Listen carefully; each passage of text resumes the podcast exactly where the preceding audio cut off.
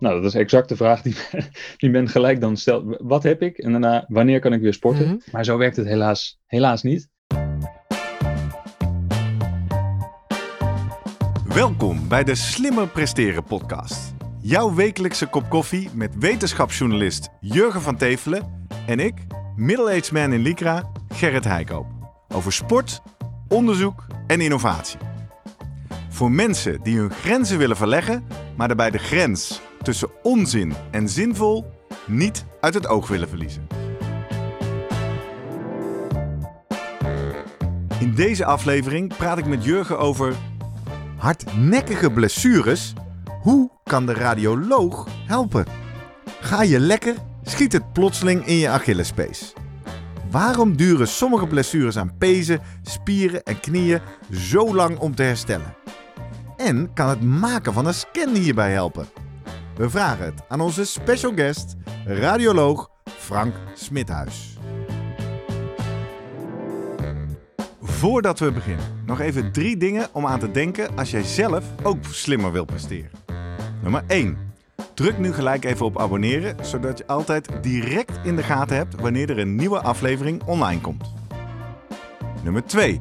Weet dat je Jurgen en mij ook kunt boeken voor jouw volgende bijeenkomst als spreker of presentator. Neem gerust eens contact met ons op via de contactgegevens hieronder. En 3. Deze podcast wordt geproduceerd en gesponsord door Live Online Events.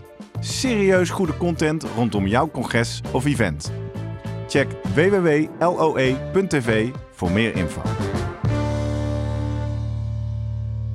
Jurgen, goedemorgen. Goedemorgen.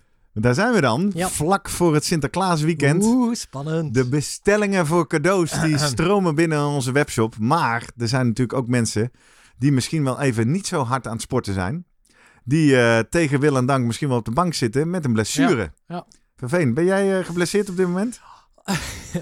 Nee, ja, niet niet, dat je weet. niet zo dat ik niet kan sporten. Nee, precies. Dus, Wel ah, vaak kleine, kleine pijntjes pijntjes wel. hè? Ja, Ja. zeker. Ja. Nou, we hebben de afgelopen weken veel luisteraars ontmoet.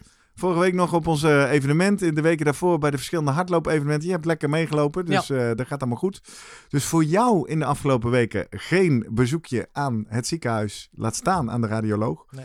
Maar we hebben onder onze luisteraars en vrienden van de show eh, iemand zitten die dat van beroep is. Frank Smithuis. Hij is live bij ons. Goedemorgen Frank. Goedemorgen Frank.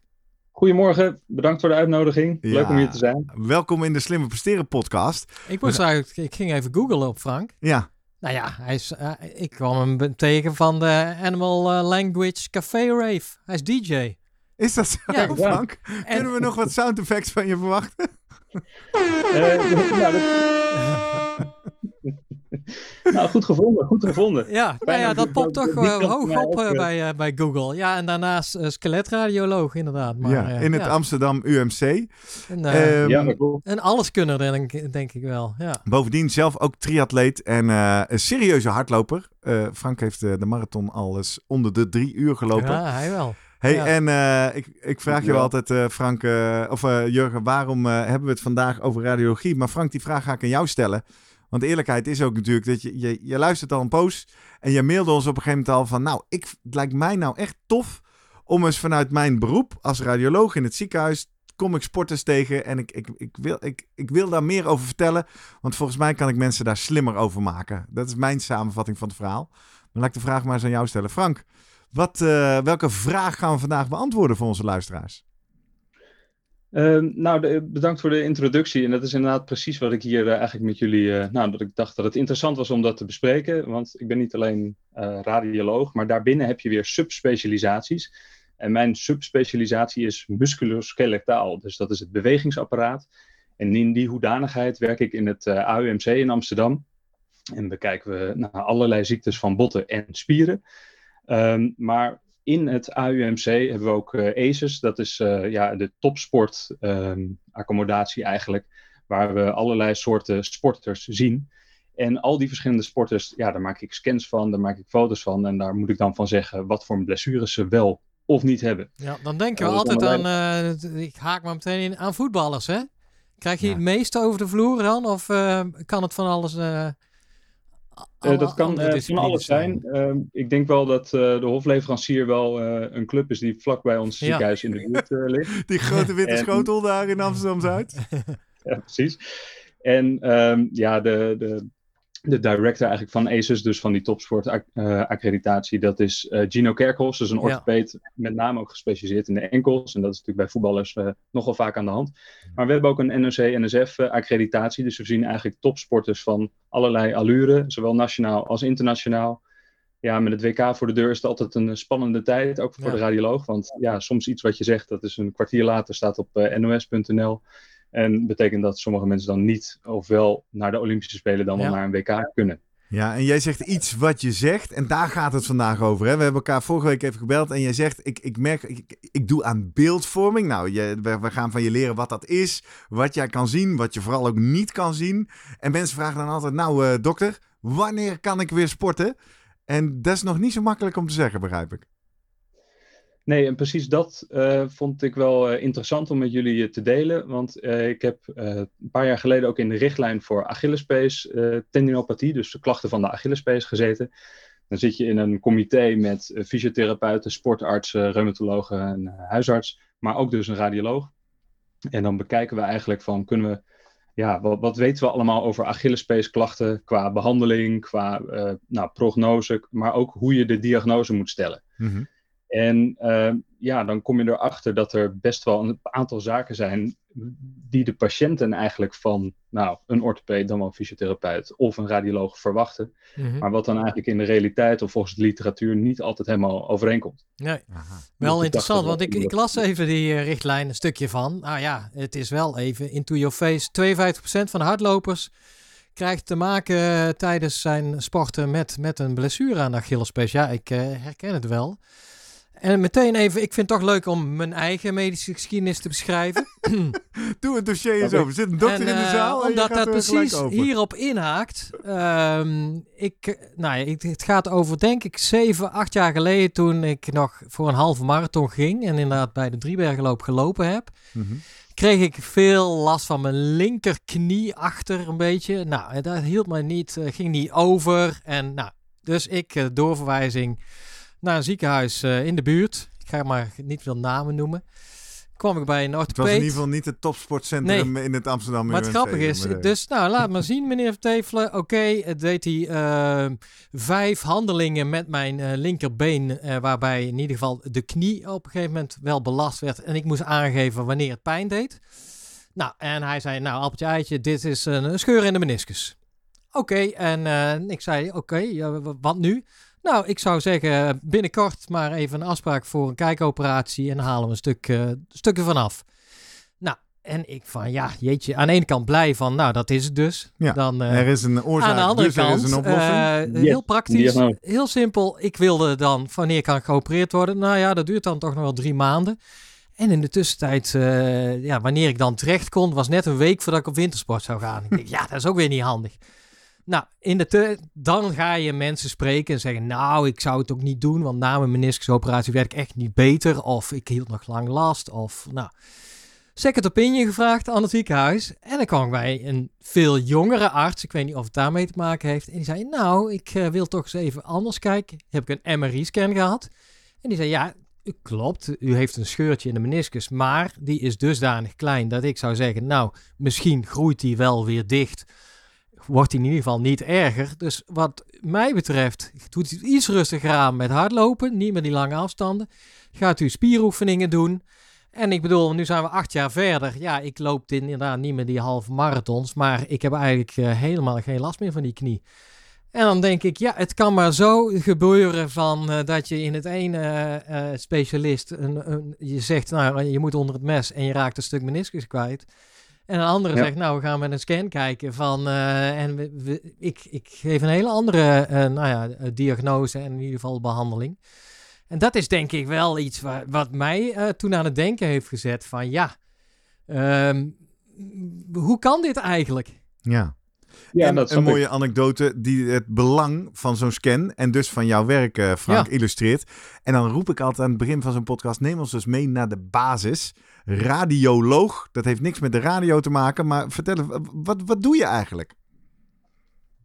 Ehm, ja, goede vraag. Daar ga ik natuurlijk op in. En ehm, eigenlijk in de loop van, dit, nou, van deze hele podcast denk ik dat we een aantal punten die Jurgen net beschrijft wel raken. Allereerst een, een bepaald soort scan is eigenlijk ook een soort test, net als dat dat lichamelijk onderzoek een bepaalde test is. En daarmee kan je elke keer waarschijnlijker of onwaarschijnlijker maken dat het een bepaalde blessure is. Maar met die scan kan je bijvoorbeeld ook zien hoe uitgebreid die blessure is.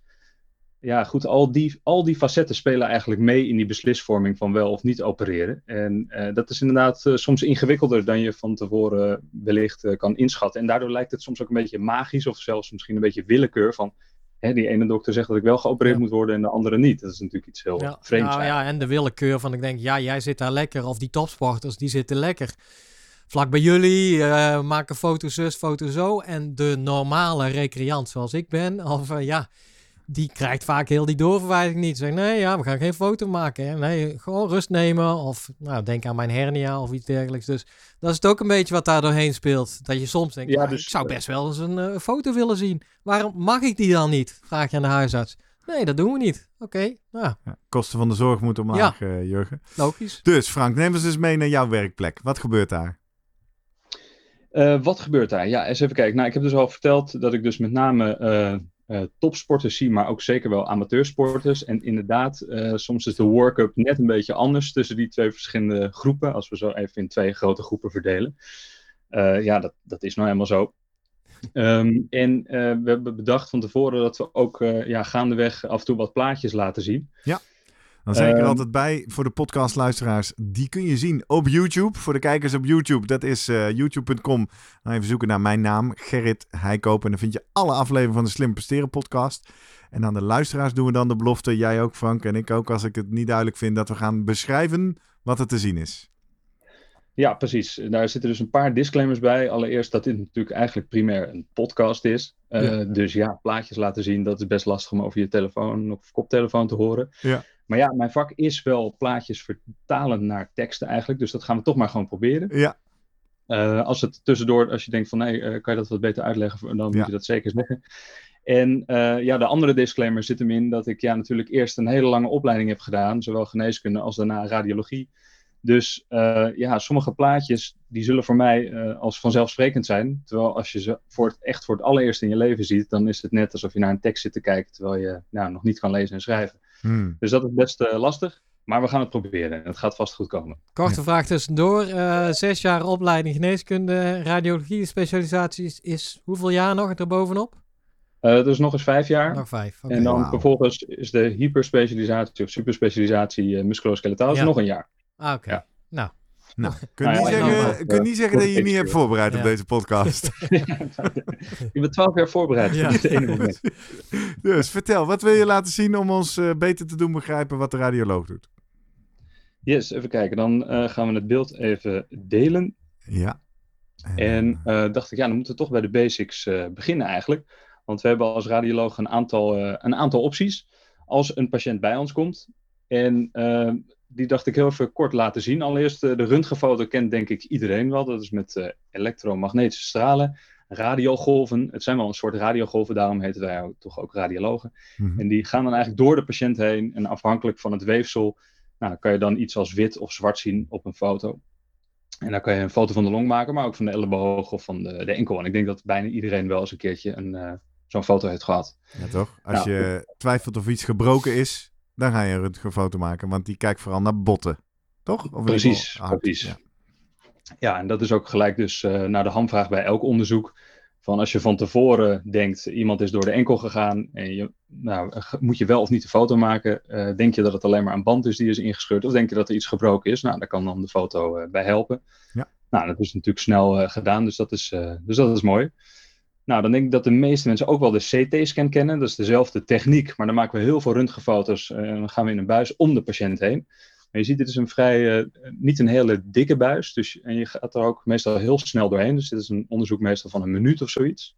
Ja. Uh, en dan kunnen we nog beter... In... eh, We zien een soort uh, een, een, een bed met een, met een wastrommel ervoor. Ja. Een groot rond gat. Ik dacht namelijk heel even, hey, is een CT dan hetzelfde ja. als een MRI? Nee, daar zullen we zo mm -hmm. achter komen. Want dat is jouw derde optie die je zo gaat laten zien. Maar het is een soort grotere en kortere MRI of zo, hè, lijkt het.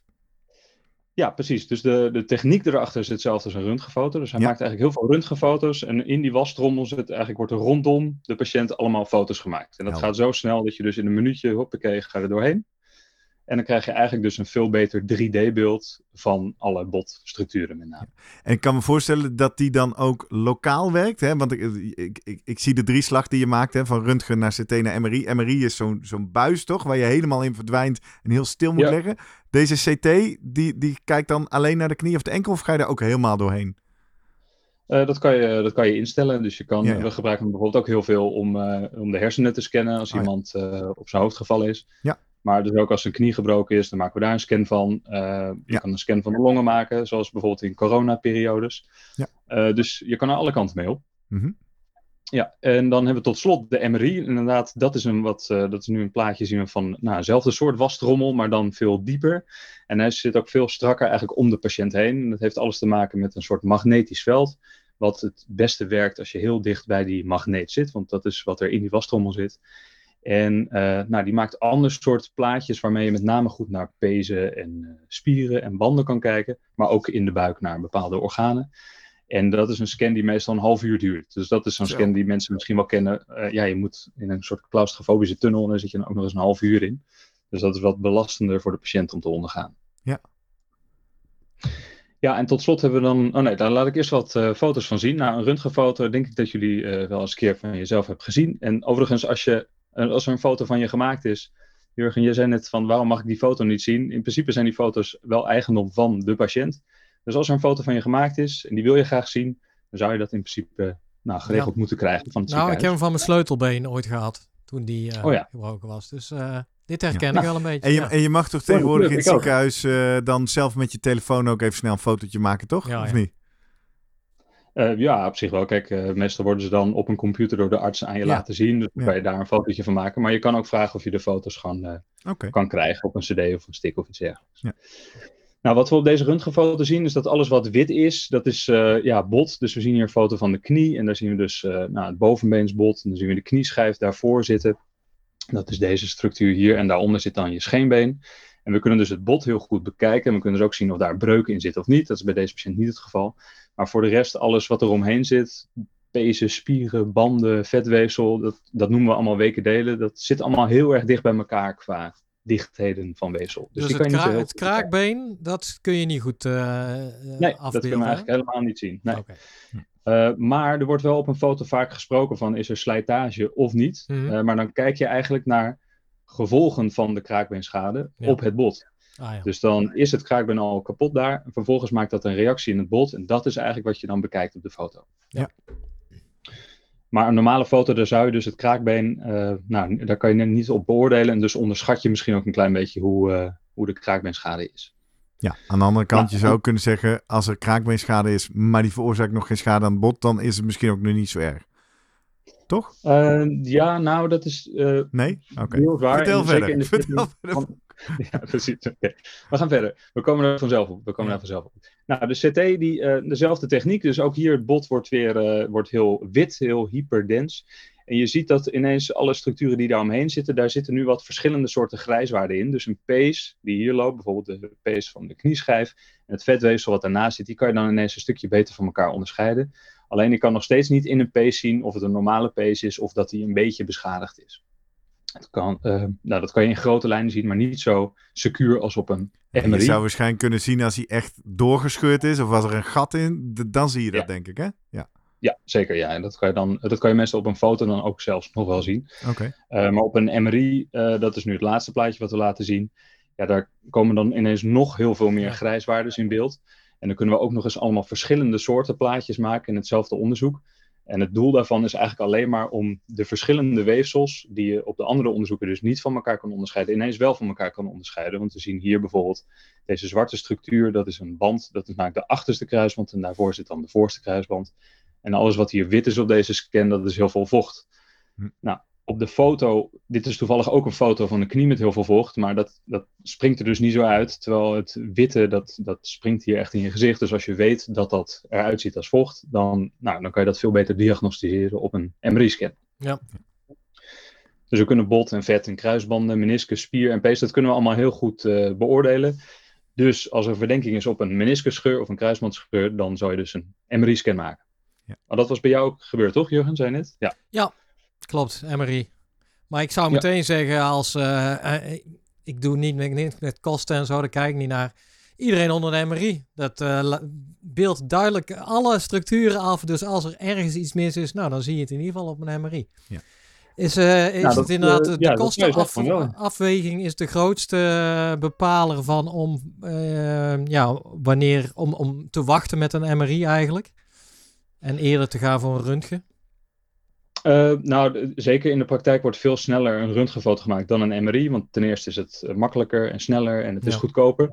Maar eigenlijk bij al deze onderzoeken, bij al deze tests, moet je je gewoon van tevoren eigenlijk afvragen van ja, mhm. heeft het toegevoegde waarde ten opzichte van de normale test? Namelijk gewoon uh, wat vertelt een patiënt en hoe, hoe ziet het er klinisch uit? Dus waar heeft iemand last van? Ja. We hebben dus een scheur van, de, van een van die pezen die we net benoemden ja, dat eh, kan je misschien aan de buitenkant ook wel gewoon zien en voelen en eh, testen. En laten we wel wezen, die eerste arts van Jurgen, die zat wel goed. Want de scheur in de meniscus had hij goed door. Het enige wat hij dus miste is de nuance over hoe erg de scheur was.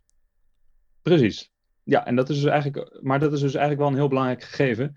Uh, je, bij sommige, nou, uh, wat je vraagt aan de patiënt en het lichamelijk onderzoek, kan je de diagnose dus wel stellen. Maar kan je hem soms nog niet zo goed bepalen hoe ernstig het is. En ook vooral of je dus dan hoe je het moet behandelen. Moet je dan een operatie doen? Of zit er wel een scheur, maar hoef je dat vervolgens niet te opereren? Dat is natuurlijk wel een best belangrijke nuance. Um, voor ja, hoe het verdere beloop gaat zijn met die blessure. Ja. Oké, dus, dus drie verschillende manieren om aan beeldvorming te doen. En om dus nuance in een uh, diagnosestelling te krijgen om in die, op, op, die manier een betere behandeling te selecteren. Ehm, en nu? Nou, we hebben nog één uh, modaliteit die uh, ook steeds meer door fysiotherapeuten... Modaliteit? Je bedoelt dus een, een, manier om, uh, om, om iets ja. te zien? Ja, ja, ja. ja. pardon, modaliteit, zo noemen we dat. Maar inderdaad, een ander apparaat, dat is de echografie. En die kennen de meeste mensen natuurlijk als iemand zwanger is. En dan ga je naar de, de kleine kijken. Maar je kan ook kijken of je blinde darmontstook is. Maar tegenwoordig zijn de apparaten ook goed genoeg om naar allemaal pezen en spieren te kijken. Ah. En we zien hier een foto van de enkel. Met daarnaast dan, misschien is dat niet heel goed zichtbaar, maar deze witte band hier, dat is de Achillespees. En dan is dit echoplaatje eigenlijk precies in dezelfde oriëntatie. En daar zie je dat deze hele fijne vezelige structuur hier, dat is de Achillespees. Ah, ja. En die leent zich dus zeer goed om met de echografie te bekijken. Het is natuurlijk fijn dat je ten eerste niet in zo'n apparaat hoeft. Uh, het is heel laagdrempelig. Je, een echo-apparaat is ook veel goedkoper. En daardoor wordt het dus ook steeds meer in de dagelijkse praktijk toegepast.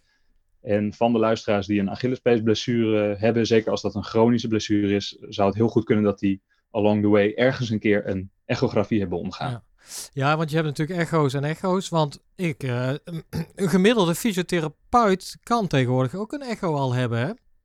Of is dat nog, zeg jij ja, maar die kan echt niet nauwkeurig genoeg al die Achillespees ja, afbeelden. Die mist wel zo'n uh, eh, 13 jaar opleiding als ik zo naar Frank ja. uh, luister. Uh, ja, dit is natuurlijk een gevaarlijk gebied waar ik me nu op ga. nee, maar ik bedoel, kijk, het belangrijkste... ja, daar zit natuurlijk een verschil in. Nou ja, misschien moeten we het maar hebben over resolutie en over de kwaliteit van de beelden. Maar ja, ik zie heel veel. Zelfs wielerploegen hebben gewoon tegenwoordig ook een echoapparaat. Uh, die ze gebruiken om uh, nou, misschien naar, naar de spieren te kijken. Van, van hun wielrenners. Uh, ja, je hebt ze in soort en mate. Ik ehm, neem aan dat wat bij jullie staat dan eh, juist top of the bill is. Of hoeft dat niet? ja, maar uh, nou ja, we hebben wel uh, top of the bill, maar de meeste ziekenhuizen hebben dat uh, sowieso al. Maar het grootste voordeel van echografie de laatste tijd is dat het gewoon überhaupt veel beschikbaarder en goedkoper is geworden. Ja.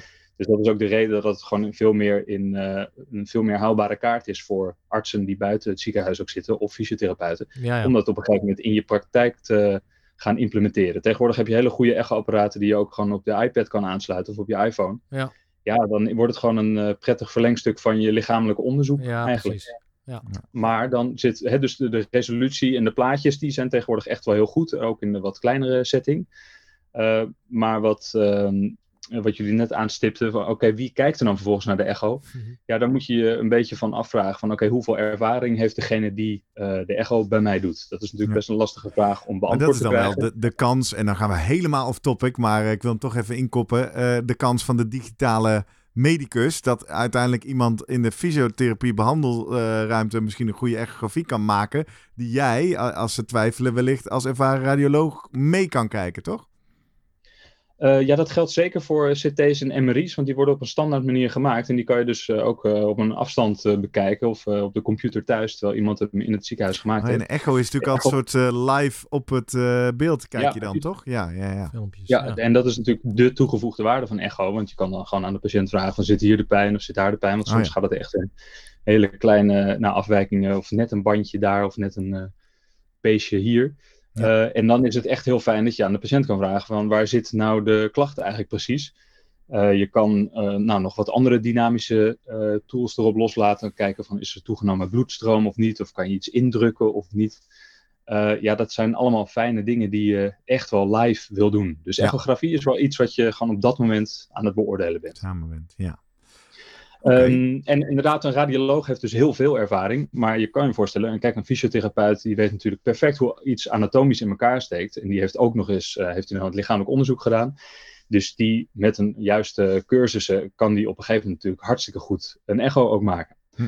Uh, dit is precies een beetje een discussie die op dit moment gaande is van ja, wie moet welke echo en op welke tijdstip en wanneer maken. Uh, het is echt niet zo dat uh, alleen de radioloog die uh, echo's doet. Maar ja, goed, je moet je wel altijd af.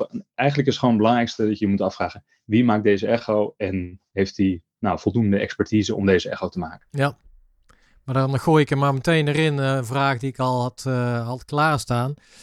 What about Dr. Google? lees van. Um, ja, we horen steeds meer natuurlijk over ook AI, Artificial Intelligence. Ja, uh, is, is het niet een kwestie van genoeg beelden zien zoals jij in je leven hebt gedaan, maar dat een computer genoeg beelden tot zich krijgt en op een gegeven moment de beslissing kan nemen, of in ieder geval kan zien waar de afwijking zit. Hoe, hoe, hoe gaat dat al te werk? Is, ben jij nog essentieel voor alle foto's die gemaakt worden? Ja, dat is inderdaad een ander heel hot topic in de, de beeldvorming en de radiologie. Um, of um, of inderdaad de computer op een gegeven moment mijn vak gaat vervangen of niet. En uh, kijk, voor hele simpele taken is op dit moment de computer uh, in, heel, in bepaalde opzichten beter dan de mens. Dus in een uh, scan van de longen bepaalde witte puntjes zoeken die kunnen passen bij kleine, ja. nou, uh, kleine noduli noemen we dat, of kleine haarden van, van een maligniteit bijvoorbeeld, van een tumor. dat kan de computer heel erg goed. En een kruisband beoordelen of een meniscus beoordelen zal de computer op een gegeven moment ook waarschijnlijk wel goed kunnen.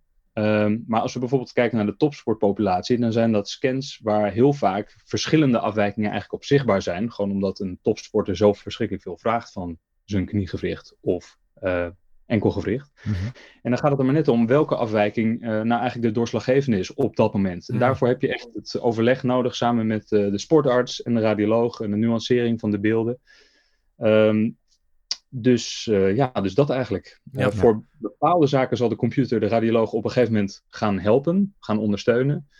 Um, en voor bepaalde zaken heb je gewoon nog echt uh, ja, de radioloog die dan natuurlijk wel ook iets meer klinisch na moet denken. Niet alleen maar naar het plaatje moet kijken, maar ook moet denken van ja, welke afwijking zit hier nou precies achter. Ja. Dat hè. Ik kom natuurlijk in mijn vak als moderator, dagvoorzitter op heel veel congressen waar het op dit moment gaat over gaat artificial intelligence ja. onze baan overnemen.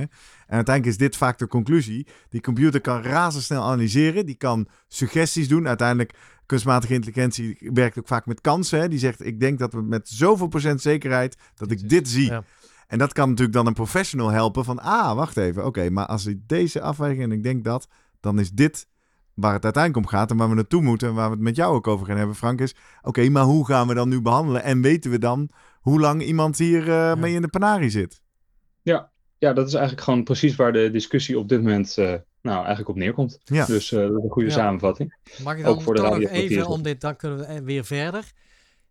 Uh, He, je, voelt, hè? je voelt hè dat ja. ik door wil. Maar goed, dat ja. Kom Barcelona, Manchester United. Er zijn, uh, ja, de topvoetbalclubs hebben tegenwoordig hun eigen MRI. Heb ik gelezen, hoor ik, weet ik. Nou ja. ja. Hebben die dan ook allemaal een radioloog in dienst? Of komt dan inderdaad hmm. een uh, radioloog in de buurt één keer per week even langs? Hoe, uh, weet je hoe dat zit? Uh, ik weet natuurlijk niet hoe het bij elke club uh, geregeld is. Maar ja, goed, bij ons ziekenhuis we hebben natuurlijk gewoon contracten met die ene voetbalclub. Ja. Uh, dus ja, de scans die we voor spelers maken, die, ja. ja. die beoordelen wij. Ja. Dus Jurgen, wat nu kan zijn, is dat... die, die worden gewoon Gaan we het echt niet noemen? Ik ga het gewoon noemen. kan natuurlijk zijn dat Ajax zegt, we hebben een eigen MRI. Ja, dat betekent dat ze gewoon een paar straten verderop in het Amsterdam UMC bij Frank terechtkomen. Ja, lijkt mij. Ja, nou, op die manier. Okay. Maar, en, maar er zijn ook spelers buiten het ziekenhuis hoor. Dus uh, diagnostische centra waar je dus een scan kan laten maken. En daar, daar, zullen verschillende luisteraars vast ook vaak uh, al ervaring mee hebben. Dat uh, nou, via een bepaalde tussenweg je al sneller ergens een scan ja. kan krijgen dan. Die heb ik ook nog. Memphis Depay gaan we het straks nog even over hebben. Naar aanleiding van die documentaire die ik over hem gezien nooit over zijn medisch geheim nee. tillen. Maar dat was ook wel uh, interessant inzicht, een beetje van hoe het Frank, gaat. neem ons eens mee verder. We, we, we kunnen plaatjes maken en, en waar we de aflevering mee beginnen. hoe kunnen we nou voorspellen en met hoeveel zekerheid of onzekerheid kun je nou zeggen wat er aan de hand is? Ja, uh, eens even kijken, dan gaan we het uh, scherm weer delen. Even kijken, ja, dat ligt dus uh, ook een klein beetje dus aan wat er precies uh, gebeurd is. Ja, Perfect. we zien hem. Een groot trauma zien we in beeld. Met ja, bewegende kijk, dus animatie zelfs. Ja, deze verschillende soorten scans die we net allemaal hebben besproken, die worden dus eigenlijk voor verschillende doelen ingezet.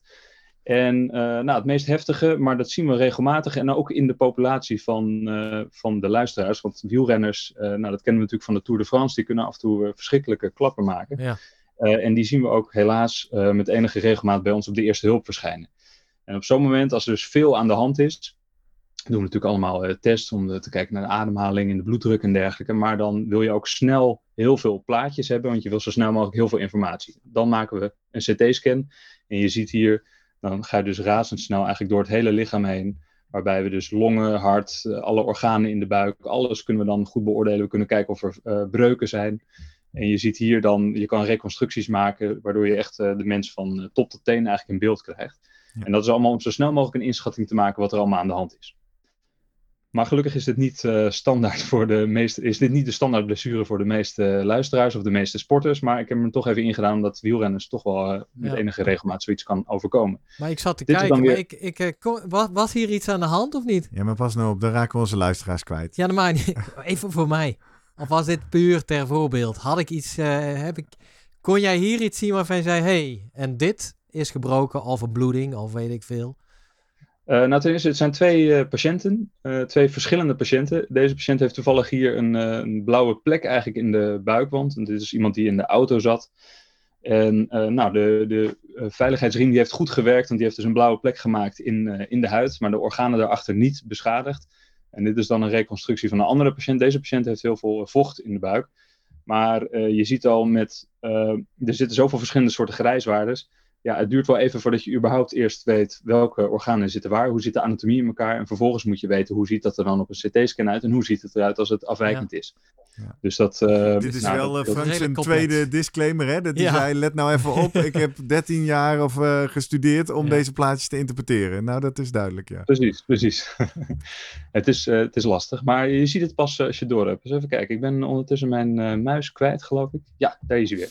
Nou, dit is een veel, veel, veel meer voorkomend letsel natuurlijk, wat we ja, uh, ook gewoon dagelijks op de televisie zien. Dit is iemand die door de knie heen zakt eigenlijk. Ja, twee, we en... zien twee voetballers in een actie, een snelle draai. En uh, ja. het is bij die blauwe, toch? Die knie, zijn ja. rechterbeen, die knie uh, ja, ziet er niet helemaal gezond uit. Die heeft een hele zijwaarts beweegt zijn onderbeen helemaal zijwaarts ten opzichte van zijn bovenbeen. Dat is, Ja, precies. Dus het is een bepaald soort rotatie en een bepaald soort buiging in verschillende richtingen in die knie opgetreden. Ja, en als je dit ziet, dan denken mensen gelijk eigenlijk aan kruisband, dan wel ja. meniscusletsel. En dan maken we dus een MRI-scan. Uh, vaak ook trouwens bij de amateursporters, als er een hoge verdenking is op een uh, kruisbandscheur. Uh, dat is ook wel weer een, trouwens een klein beetje afhankelijk van hoe de kliniek is. Want soms ziet het er op het voetbalveld heel ernstig uit. maar dan verschijnen ze aan het eind van de wedstrijd weer voor de camera dat het allemaal weer beter voelt. Ja, maar dat is wel heel voetbalspecifiek hè, wat je nu schetst. Nee, Die gaan alweer drie keer per wedstrijd dood. Voor de camera. Ja.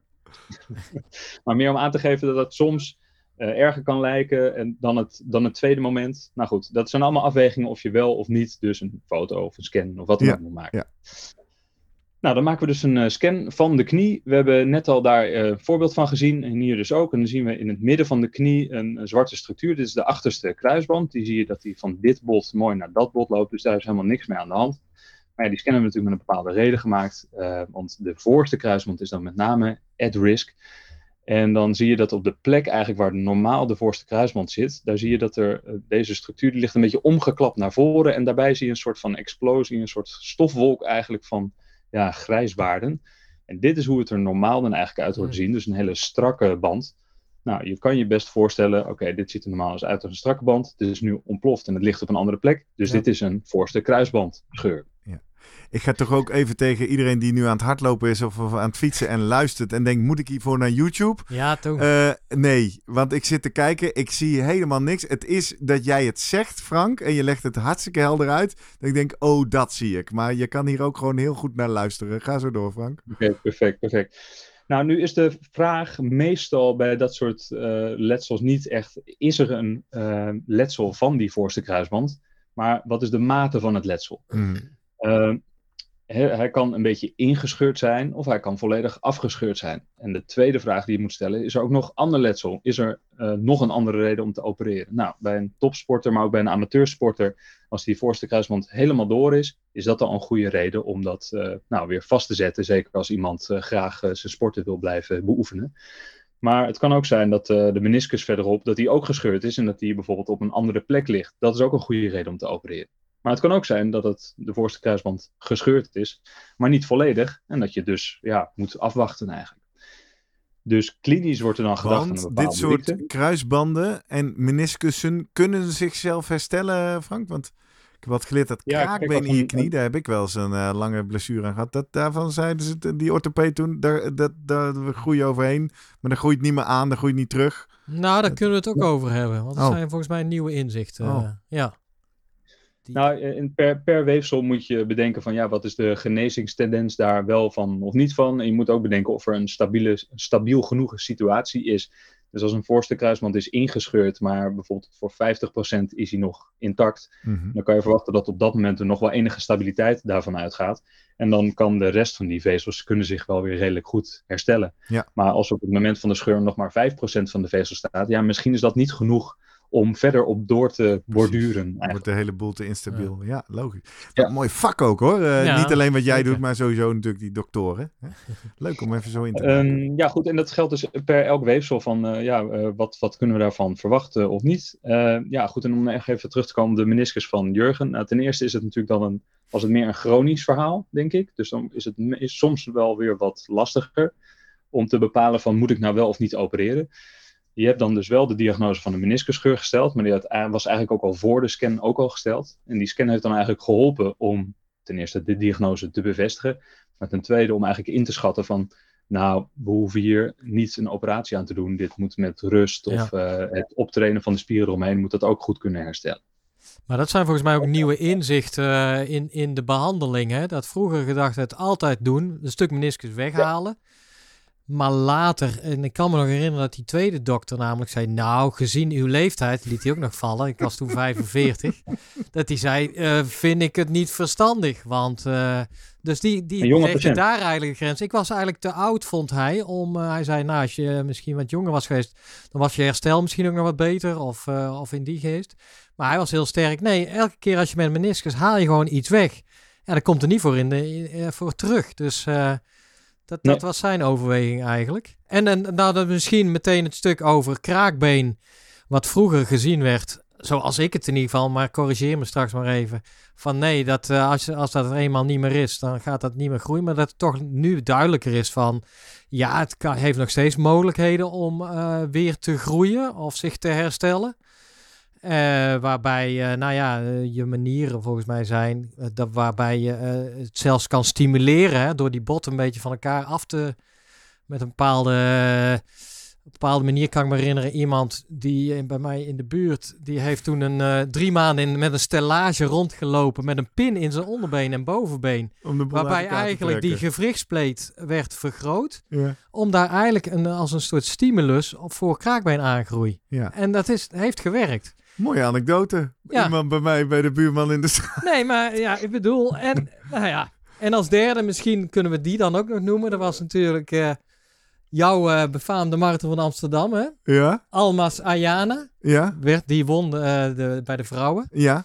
Dat werd gezien als een In me- 2022? medisch wonder, omdat die de hele kraakbeen had versleten destijds. Die kwam van de baan af. Maar die heeft een kraakbeentransplantatie ondergaan.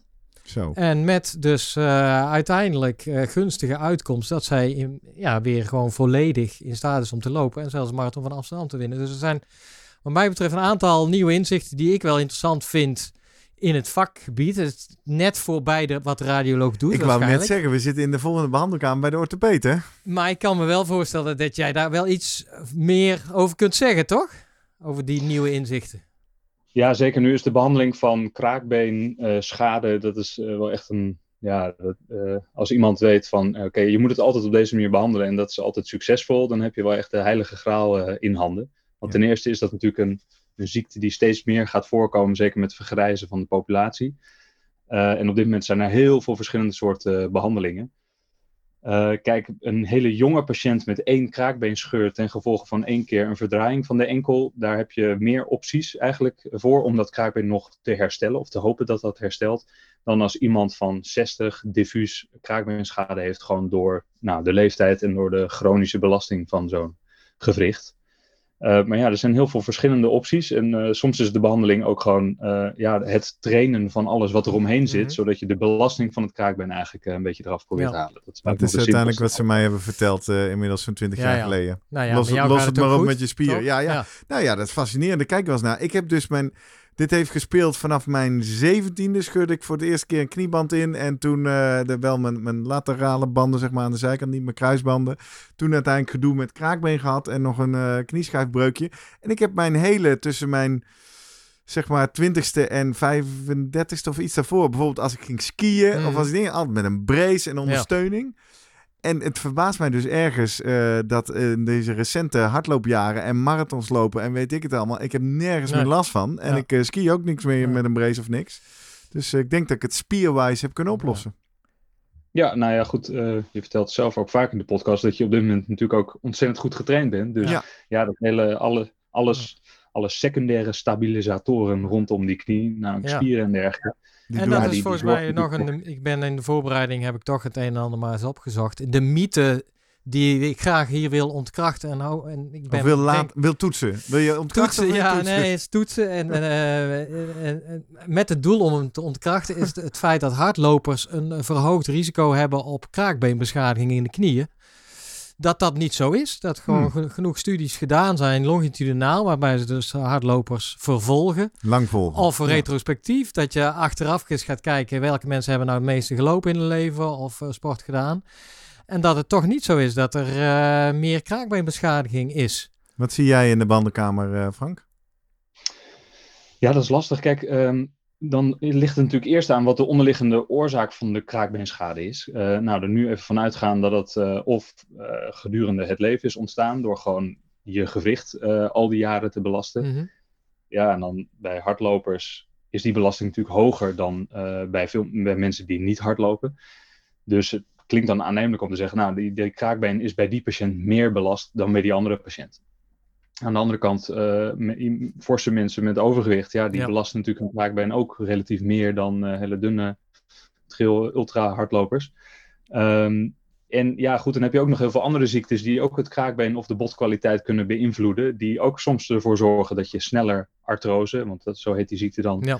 eh, oftewel kraakbeenschade krijgt. Zoals bijvoorbeeld reuma of nou, misschien heb je wel een botaandoening of een spieraandoening. Dus het ligt er maar net aan hoe dat dan precies is uitgezocht. Eh, he- bekijk je 100 hardlopers en 100 eh, mensen zonder andere aandoening en vergelijk je die met elkaar? Of eh, heb je gewoon een steekproef uit de populatie genomen? Eh, en die hardlopers lopen die allemaal, hebben die bijvoorbeeld een tijdje te veel belast? Want dan kan je je ook voorstellen dat je meer kraakbeenschade oploopt dan dat je langzaam Ja. hebt opgetraind. En dat geldt niet alleen voor kraakbeen, maar dat geldt natuurlijk voor peesblessures en dergelijke ook. Als je in één keer keihard gaat belasten, ja, dan krijg je natuurlijk eh, blessures. Eh, en als je het langzaam optraint, ja, dan kan je dat soort dingen voorkomen. Ja. Hey, want Frank, dan, dan komen we terug bij de aanleiding voor deze podcast. En dat is inderdaad uh, mensen met blessures en, en wat kan beeldvorming daarin wel en niet uh, zien of voorspellen. Je hebt ons nu meegenomen naar uh, trauma. Hè? We zien net een, een gedraaide of verscheurde knie en dan, dan kun je dat inderdaad zien. Maar twee weken geleden hadden we het hier ook over inlegzultjes. En, en kom je al gauw op vervelende, sluimerende, ja, jij gebruikte net geloof ik het woord chronisch, blessures van ja, ik heb wel last, maar ik weet niet precies. Of heb ik, wat is er nou aan de hand met mijn... Pe de, al die ja, grijze gebieden, in jouw geval is alles grijs, zien we in de foto's. Maar wat, wat kun je daar met dit soort scans en foto's? Ja, dan uh, eens even kijken. Dan, kunnen we, dan ga ik eventjes door naar de Achillespees. Misschien kunnen we daar nu het beste ja, over hebben. hang het daar eens aan op. Mochten er zo meteen nog vragen zijn over andere letsels, dan uh, heb ik die nog even in de aanbieding. Een hele dek bij je, ja. Even kijken, dan uh, ga ik weer even het scherm uh, delen. Ja. We hadden net al een echoplaatje gezien van de Achillespees. Ja. die komt nu hopelijk ook weer in beeld. Ja, dus hier zien we eigenlijk een ja, longitudinale of, richting, of in ieder geval de pees dus in de lengte. En hieronder zie je het bot waar de pees aanhecht. Dus dit is de Achillespees in de regio waar mensen meestal klachten hebben als ze klagen over de Achillespees. Zeker als het een chronische Achillespeesblessure betreft. Ik zeg toch weer even voor de luisteraars erbij. Het is dat Frank het zegt. Want ik zie het niet op het plaatje hoor. Maar ik geloof nee, gewoon wat je zegt. nee, dus zoals ik al zei. Uh, dit grijze gebied hier. Dit is het grijze gebied. Uh, dit vertel ik ook aan de patiënt, die laat ik altijd de plaatjes zien, maar dat vertel ik er altijd bij van ja, dit is uh, waarschijnlijk totale hocus pocus. Dus dit voor de eerste keer hier. dus vertel lekker door, want ik hang aan je lippen. Precies, nou, ik, ik, zeg maar wat. Nee, uh, deze, deze draadjes hier, die je ziet, dat is de Achillespees. En dat is een normale Achillespees, die is gewoon kaarsrecht, loopt die van boven naar beneden. En als je nog nooit een Achillespeesblessure hebt gehad en je hebt er ook geen last van, dan voel je bij jezelf ook een best wel gewoon strakke band naar beneden lopen. Maar je voelt ook als je hem dwars door zou snijden, en dat is eigenlijk wat je op dit plaatje ziet, dan is dit de Achillespees, dit rondje hierboven. En daarin zitten dan eigenlijk allemaal heel gelijkmatig allemaal vezeltjes. Dus een pees bestaat eigenlijk uit heel veel kleine peesvezels. En dit is dus een normale Achillespees. Mm Die is niet verdikt, homogeen is hij dan. Dat zeggen we dan, dat hij dus eigenlijk overal hetzelfde eruit ziet. En we kunnen dus ook nog kijken of er toegenomen bloedstroom in zo'n pees is. En uh, in principe zijn pezen niet heel sterk doorbloed. Dus een gezonde pees, daar zie je eigenlijk geen flow in. Dat kan je met de echo dan niet waarnemen. En dan gaan we naar een andere pees kijken van iemand die wel veel last heeft. Precies in diezelfde regio. Dus dat is het plaatje rechts. En dan zien we ten eerste ook nog als we deze erbij pakken. Dat de Achillespees, die is in omvang, als we hem dwars doorsnijden, veel dikker. Dus hij is gezwollen ten opzichte van de andere. En hij is wat, er zitten wat meer verschillende soorten grijswaarden een beetje door elkaar heen. En hier rechts met die kleurtjes, uh, dat is die flow. Dus dan kunnen we kijken wat de bloed, mate van bloedstroom door die pees is. Het lichaam probeert die pees die aangedaan is te repareren, maar daar komen ook allemaal uh, nou, vervelende stofjes bij. Dus soms onderhoudt dat eigenlijk een klein beetje het letsel. Dus dit is een aangedane Achillespees. Hij is gezwollen, uh, verdikt dus. Hij is inhomogeen, er zitten heel veel verschillende soorten signalen in. Dat moet je je voorstellen als er zitten een paar vezels die nog normaal zijn, maar daarnaast zitten een paar vezels die nou, microscheurtjes vertonen of er zit wat littekenweefsel tussenin.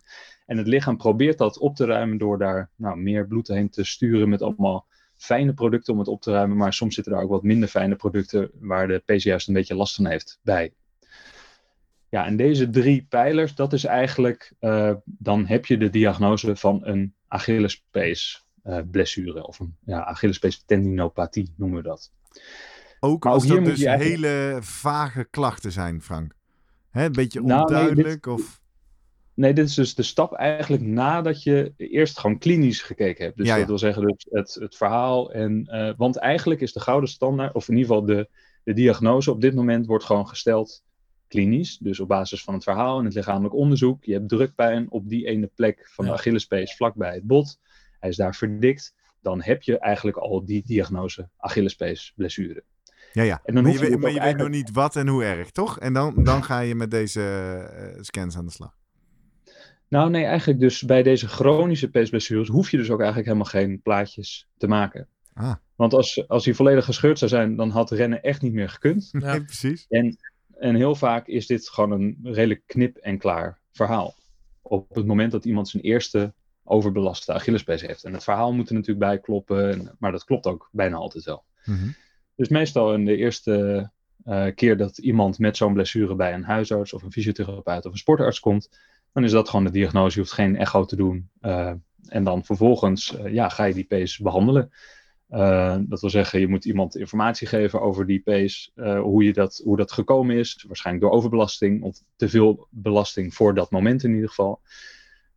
En je moet bepaalde oefeningen gaan doen om de pace weer te trainen. En je moet zorgen dat je de belasting langzaam weer opbouwt.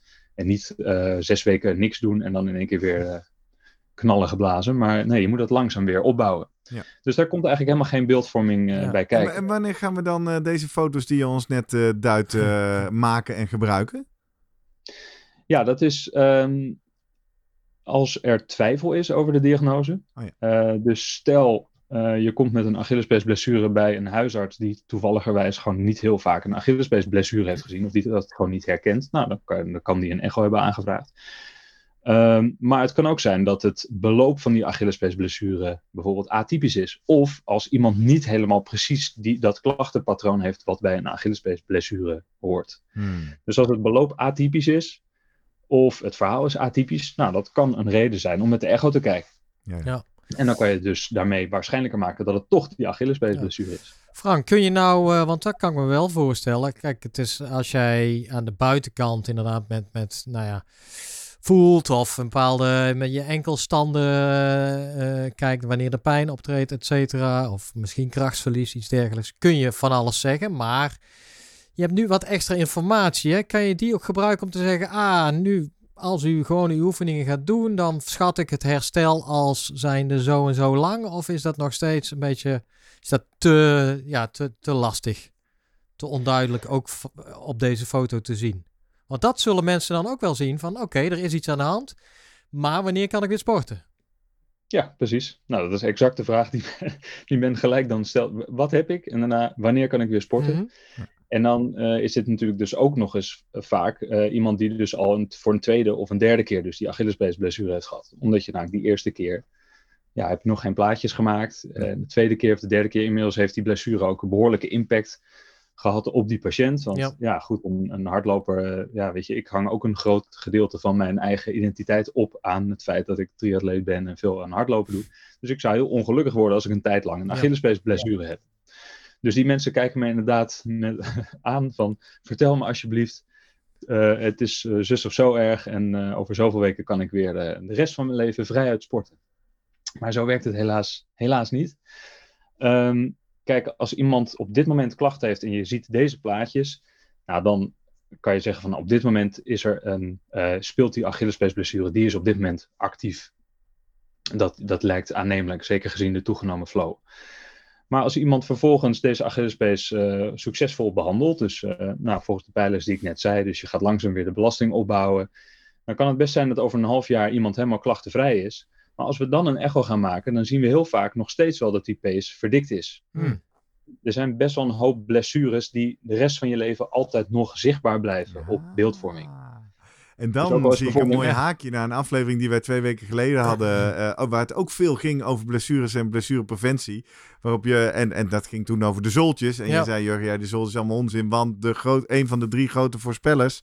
Je zei niet allemaal onzin, ik zie jou kijken, maar goed. Uh, een van de drie grootste voorspellers voor een blessure is een eerdere blessure. En dat is eigenlijk wat je nu zegt, Frank. Als je eenmaal daar trauma of iets hebt gehad, dan blijft dat vaak zitten, ook als je geen last meer hebt. Precies, ja, het hoeft overigens niet eens per se te betekenen dat, uh, dat dat een risico is. Want er zijn ook mensen die uh, één keer een Achillespees of twee keer uh, oplopen, blessure. En dan de rest van hun leven daarna met nou, goede uh, ja, een goed schema voor, voor zichzelf. In ieder geval geen overbelasting meer uh, tegengekomen. En dat dan ze de rest van hun leven pijnvrij zijn. Maar mm. wel de rest van hun leven een klein beetje een verdikte pace houden. Ja. Dat is meer om aan te geven dat uh, soms letsels, zeker van het bewegingsapparaat, je hele leven nog zichtbaar kunnen zijn. Een beetje zoals een litteken op de huid eigenlijk. Maar dat ook een litteken in een pace of in een kruisband kan je dat, uh, kan je dat dus ook zien. Ja, ja. Maar dat maakt het dus wel een beetje ingewikkeld als mensen dus weer bij je langskomen. Uh, dan kan je soms denken, nou dan vergelijk ik het met de andere pace. Dan zou je net zien dat die andere pace uh, bij die patiënt bijvoorbeeld ook verdikt is. Want ja. ja. soms hebben mensen geen last, terwijl die pace eigenlijk al wel op microniveau een beetje microschade heeft laten zien. Sterker nog, als we pezen gaan bekijken op heel klein niveau van mensen van 60, dan zien die Achillespezen er gemiddeld over een groep, zien die er gewoon anders uit dan bij hele jonge patiënten, meestal. Het is gewoon En helemaal levens- als je heel veel- levenservaring wat je daar ziet. Levens, ja, dat is precies in die grijze massa daar. Ja. Ehm, dus ja, dat maakt het best wel eh, ingewikkeld. En eigenlijk zijn we dus ook in die richtlijn achtergekomen dat je dus beeldvorming eigenlijk heel slecht kan gebruiken om een, ja, een prognose of het, op het beloop te voorspellen bij Achillespeesblessures. Maar dan snij je als dus je- radioloog jezelf in de vinger met zo'n eh, hele richtlijn. Waarin je eigenlijk zegt, nou, beeldvorming misschien niet eens zo nodig eigenlijk bij eh Nou, dat is nu even mijn vraag. Is dat de conclusie? Is het niet zo nodig? Want jouw, jouw boodschap is dit, hè? Dit, dit is eigenlijk een soort van je kernboodschap ook Geen vandaag. meerwaarde. We kunnen moeilijk voorspellen. Ja. Maar nu zegt Jurgen Eh, opeens, het is nee, niet meer nodig. Nou, de geen meerwaarde ten opzichte van eh, de, De, klini- de, ja, de, de behandelkamer. Ja. Ja. de, de Eh, nou, bij bepaalde letsels en op bepaalde vragen. Is maar net natuurlijk welke vraag je beantwoord wil zien. Want er zijn zeker wel soms onderliggende aandoeningen die een Achillespeesblessure kunnen veroorzaken. Bijvoorbeeld een bepaald soort botuitstulpingje in het hielbot. Eh, of een, eh, een accessoire spier, een, een normaal variant. Dat zijn allemaal zaken die je in een typische situatie van Achillespeesblessure niet verwacht. Ja, En die je vervolgens bij een atypisch beeld wel wel degelijk met beeldvorming kan opsporen. Oké. Maar dat, die richtlijn is natuurlijk duidelijk van de, de, een soort stappenplan is dat vaak, toch? Ja, ja zeker. Ja, ja, ja. En, en Nee, dus er is, is wel degelijk een rol, maar alleen ja, je moet weten op welk moment, bij welke patiënt, bij welke vraag, op welke je daar wel goed antwoord kan geven Ja. en welke niet. En of je die vraag beter kan beantwoorden met het plaatje, of gewoon eh vragen aan de patiënt hoe gaat het eigenlijk, of eh, hoe is het de afgelopen weken gegaan. Dat gaat eigenlijk de hele tijd hand in hand. En dat geldt voor de meeste blessures. Eh, maar we hebben dus net ook een aantal blessures gezien waar je de beeldvorming wel degelijk kan zeggen van nou, Mhm. het is zus of zo ernstig. We verwachten of helemaal geen letsel, of, of ik bedoel herstel, of wel. Ja. Maar dit is echt een hele lastige groep eigenlijk. En als we nou eens langzaam met een schuin oog op de klok proberen toe te werken naar. eh, en dat, was niet helemaal de insteek van deze aflevering, maar toch naar iets, iets, een praktisch handvat of idee of tip.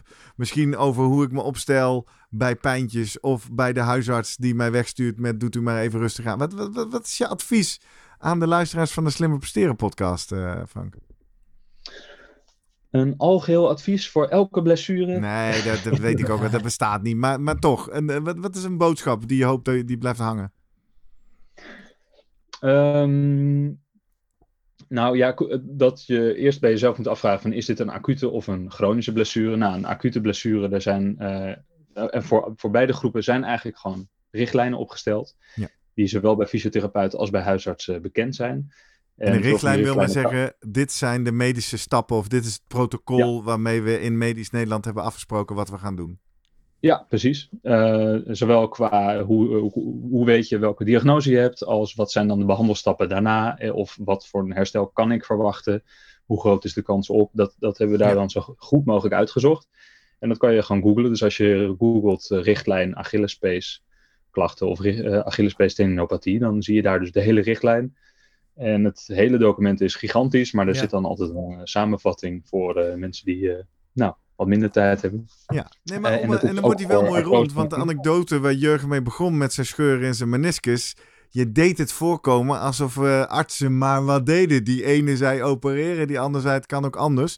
En jij zegt dus eigenlijk nu, Frank, nou wacht even, wij zijn met medische collega's, proberen we deze beleving te voorkomen door juist zorg zoveel mogelijk, op zijn minst de aanpak van de zorg te standaardiseren. Ja, precies. Zodat je dus een, eh, nou, voor grote groepen mensen een soort protocol of een eh, standaard manier van, eh, van werken hebt. En dus ook dat als de arts die tegenover je zit, die toevallig van die ene ziekte, hè, dus een huisarts moet natuurlijk heel veel verschillende soorten ziektes kunnen begrijpen. En als hij Ja. toevallig net die ene peesblessure niet zo goed in de smies heeft, toch altijd terug kan vallen op zo'n richtlijn of protocol. Dus dat is natuurlijk wel fijn. Uh, maar ja, voor een hele specifiek geval, uh, ja, patiëntenzorg is toch ook altijd heel uh, ja, maatwerk voor die ene specifieke Ja. patiënt. Ja. En hoe hoger bijvoorbeeld de, het niveau van jouw sportbeoefening, ja, hoe hoger dan ook de wens zal zijn voor een wat meer specifieke aanpak. Dus ja, ja met hele specifieke vragen of chronisch meniscusletsel, terwijl je op hoog niveau triathlons doet.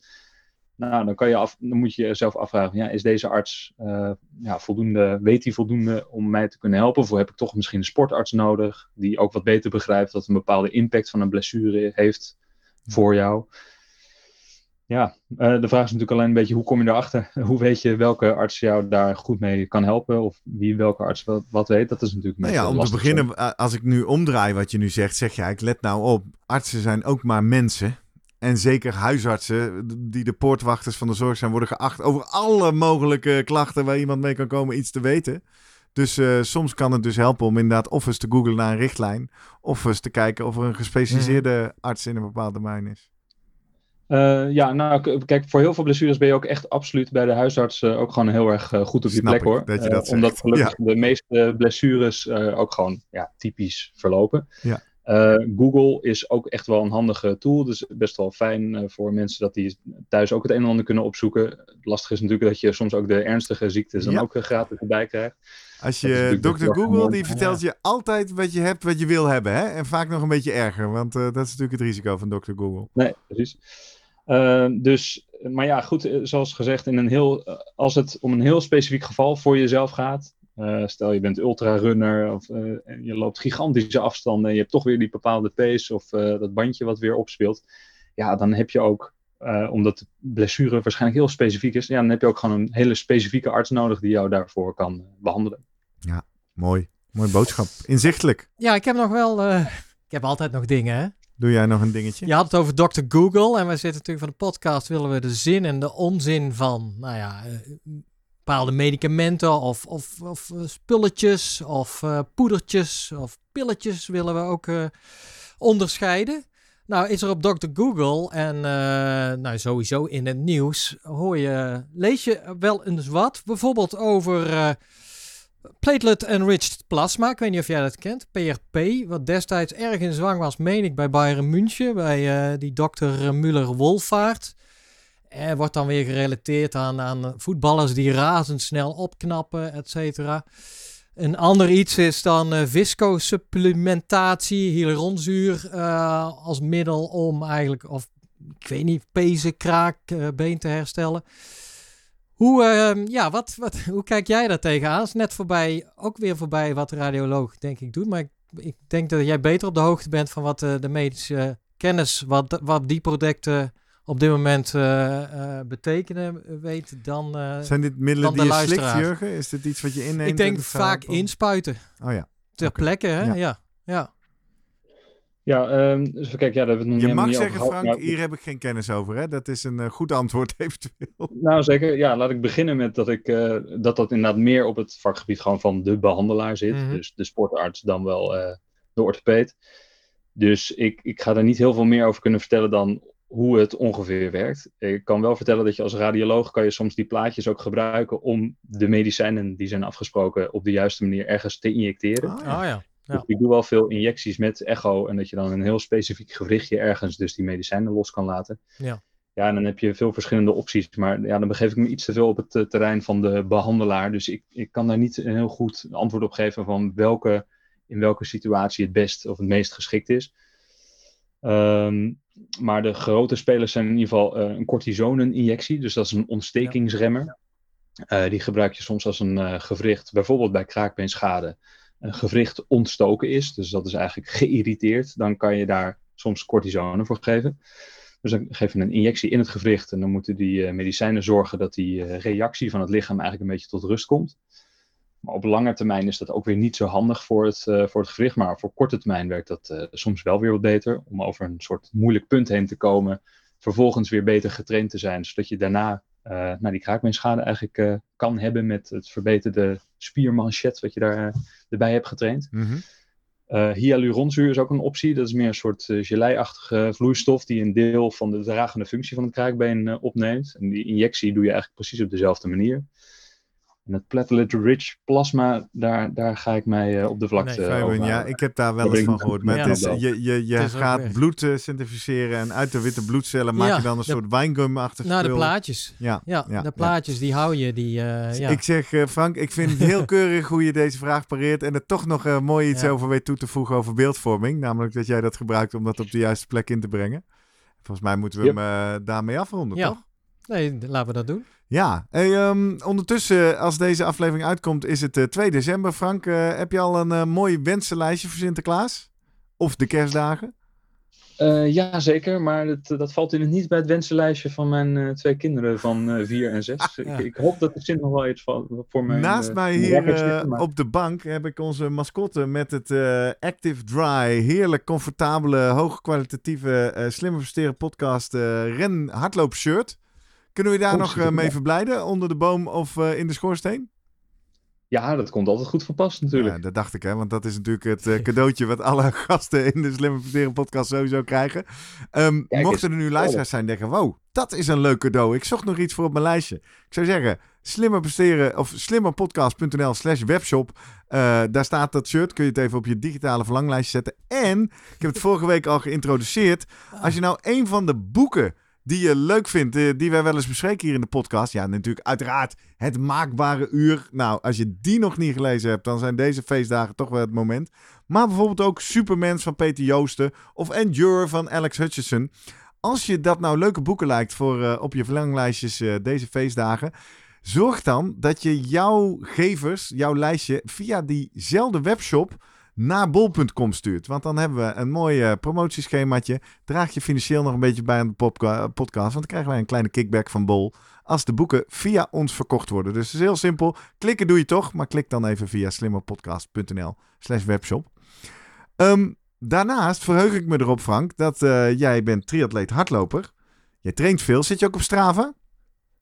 Ja, zeker, zeker. Jazeker, dus dan heb je nu... Uh, ik, ik zit, terwijl ik denk, dit ga ik zeggen, denk oh, ik heb eigenlijk helemaal niet gecheckt. Ben je al vriend van de show eigenlijk?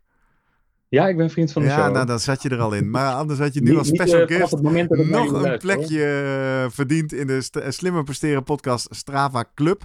Dus uh, oh, ja. nou ja, daar kunnen we jouw trainingen goed volgen. En iedereen die zegt, oh, dat lijkt me ook wel leuk om te zien wat die Frank nou doet. Dan moet je naar vriendvandeshow.nl slash slimmerpodcast.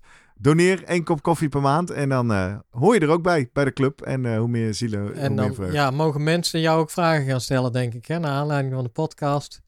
Ik hoop niet dat je overrompeld wordt met, uh, dokter, ik heb hier pijn en daar last van. Maar, Geen casuïstiek, zeggen nee, we dan, hè? Nee. mogen, mogen mensen nog, als ze vragen hebben, vind je dat leuk om dat nog eventueel te beantwoorden na afloop? Ja hoor, ja zeker. Zeker. Nou, zal ik daar eens uitleggen hoe ze dat kunnen doen? Je kan die vragen uh, op een aantal manieren insturen naar ons. Kan via social media, zijn we de @slimmerpodcast op Twitter en op Instagram. Maken we van iedere aflevering een eigen post. Daar kun je natuurlijk onder op replyen. Of je kan ons gaan volgen en je kan ons een, uh, een direct message sturen met de vraag. En als het echt een vraag voor Frank is, dan sturen wij hem door naar Frank. Of misschien kan je Frank... Frank, zit je op Instagram?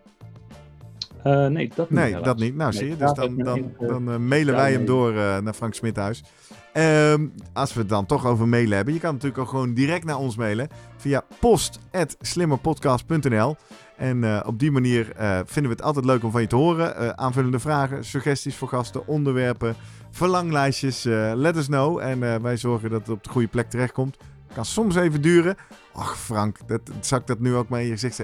Wij hebben ook wel moeizaam mailverkeer gehad. Hè? Er kwam weer zo'n mooie lange mail van Frank. dacht ik, oh ja, moet ik even goed op antwoord geven. Maar voor je het weet zijn we weer twee weken verder. Dus uh, dank voor je geduld Frank. Dank voor jullie geduld ook. We zijn allemaal druk, druk, druk. Ja, ah, zeker. En uh, wat je natuurlijk ook kan doen is, uh, je kan naar onze website gaan, www.slimmerpodcast.nl. En dan op het knopje afleveringen drukken. Daar zie je dan een unieke pagina van deze aflevering met Frank Smithuis. Alles over blessures en beeldvorming en het werk van de radioloog. Uh, zeer verhelderend. En misschien ken je wel iemand voor wie die aflevering ook interessant is. Pak de link en WhatsApp hem, LinkedIn hem, mail hem. alle manieren waarop je kan, stuur hem door. Zodat meer mensen van deze mooie inzichten kunnen profiteren. Met die riedel zijn we aan het eind. Gaan okay. we surprises uh, afmaken, denk ja. ik. En uh, ik geloof dat jij dit weekend uh, naar Costa Rica en Panama vertrekt. Hè? Je gaat op vakantie. Volgende week, ja. ja. Leuk. Nou, mooie, mooie vakantie voor de buurt. Frank, dankjewel voor je voorbereiding en je inzichten die je hier gedeeld hebt met ons. Ja, geen dank. Dankjewel, Nogmaals, dank voor de uitnodiging. Was, Was leuk. Groot plezier. Jurgen, tot volgende week. Tot volgende week.